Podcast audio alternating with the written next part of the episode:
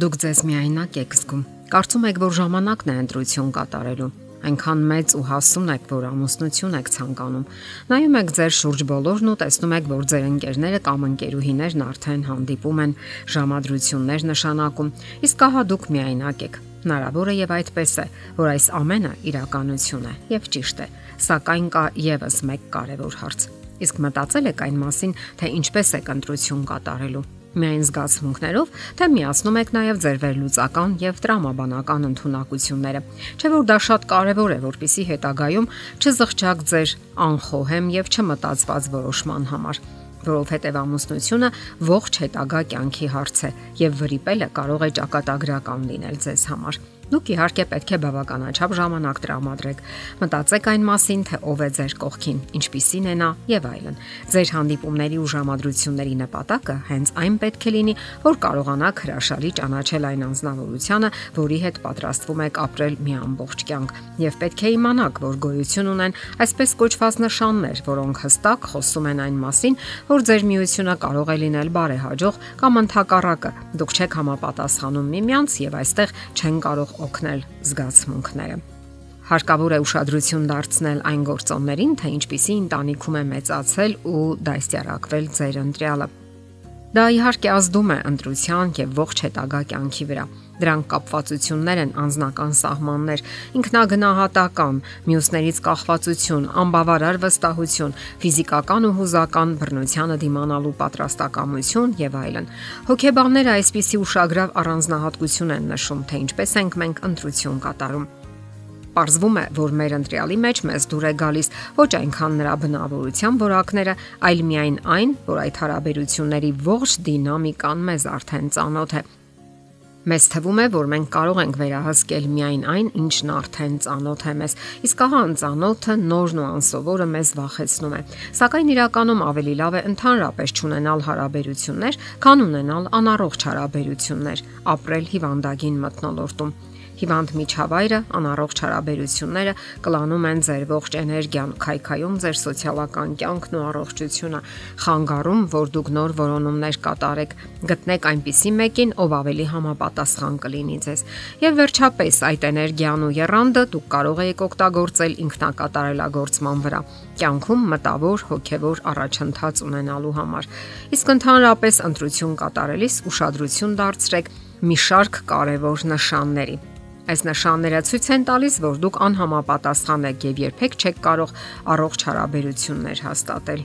Եվ այսպես, ձեր դիմացինը վիրավորում է ձեզ ցավ պատճառում կամ նվաստացնում։ Եթե նույնիսկ նա հետագայում ներողություն է խնդրում, ապա պետք չէ խապվել։ Իմացեք, որ նման վերաբերմունքը պարզապես անթույլատրելի է։ Հաջորդը, ձեր դիմացինը վտանգավոր է կամ ագրեսիվ Նա սպառնում է, որ ձեզ կամ իրեն ցավ կպատճառի, եթե լքեք։ Եթե այդպես է, ուրեմն դուք պատանդի վիճակում եք եւ այդպես էլ կշարունակեք լինել։ Ժամանակն է խզելու հարաբերությունները։ Նա պատժում է ձեզ մանր զանցանքների համար իր լրությունով կամ անտեսում է ձեզ եւ ճափազանց սառն է վերաբերվում։ Դա ձեռնացություն է։ Սրանից եւս պետք է զգույշ լինել։ Ձեր դիմացինը հայհոյում է ձեզ, բղավում է ձեզ վրա։ Իրեն թույլ է տալիս իբրև թե անմեղ ապտակներ հրում է կամ հարվածում։ Բնականon ընկերները կամ ամուսինները այդպես չեն վարվում։ Ձեր դիմացինը հանկարծ անհետանում է որոշ ժամանակով առանց որևէ բացատրության։ Նա թույլ է տալիս վերոհիշալ բոլոր արարքները, սակայն ձեզ է մեղադրում բոլոր հիմնախնդիրների համար։ Մեղադրում է բոլորին, նախկին ընկերներին եւ այլն։ Դուք չեք մասնակցում կարևոր որոշումների ընդունմանը։ Դրանք կարող են լինել գումարային հարցեր, ընտանեկան, նաև իր գործերին վերաբերող հարցեր։ Ձեր կարծիքը ոչ մի նշանակություն չունի նրա համար։ Ձեր դիմացինն անմիջապես մերժում է ձեր բոլոր առաջարկություններն ու խնդրանքները։ Դուք ոչ մի մասնակցություն չունեք նրա սոցիալական կյանքում։ Նա պարզապես անտեսում է ձեզ կամ էլ ընդունում որպես իր կցորդ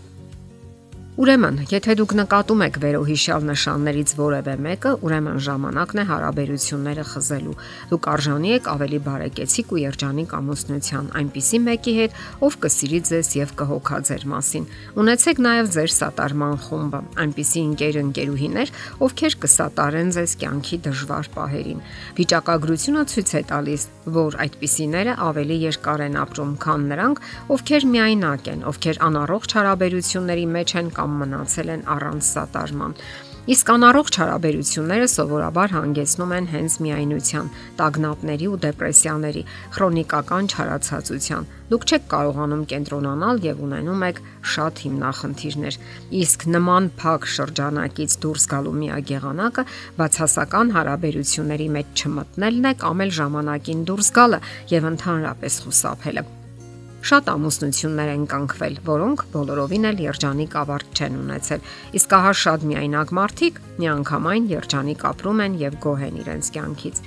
Երջանկությունն այն է, ինչը կա ձեր ներսում եւ ինչին ձգտում եք համառորեն։ Ձեր հաջողությունն ու ներքին խաղաղությունը ձեր անձնական որոշումն է։ Դե ինչ, դուք ժամանակ ունեք սահմանելու ձեր նախասիրությունները եւ կատարելու արդարացված ընտրություն։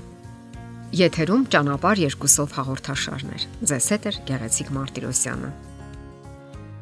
Հարցերի եւ առաջարկությունների համար զանգահարել 033 87 87 87 հեռախոսահամարով։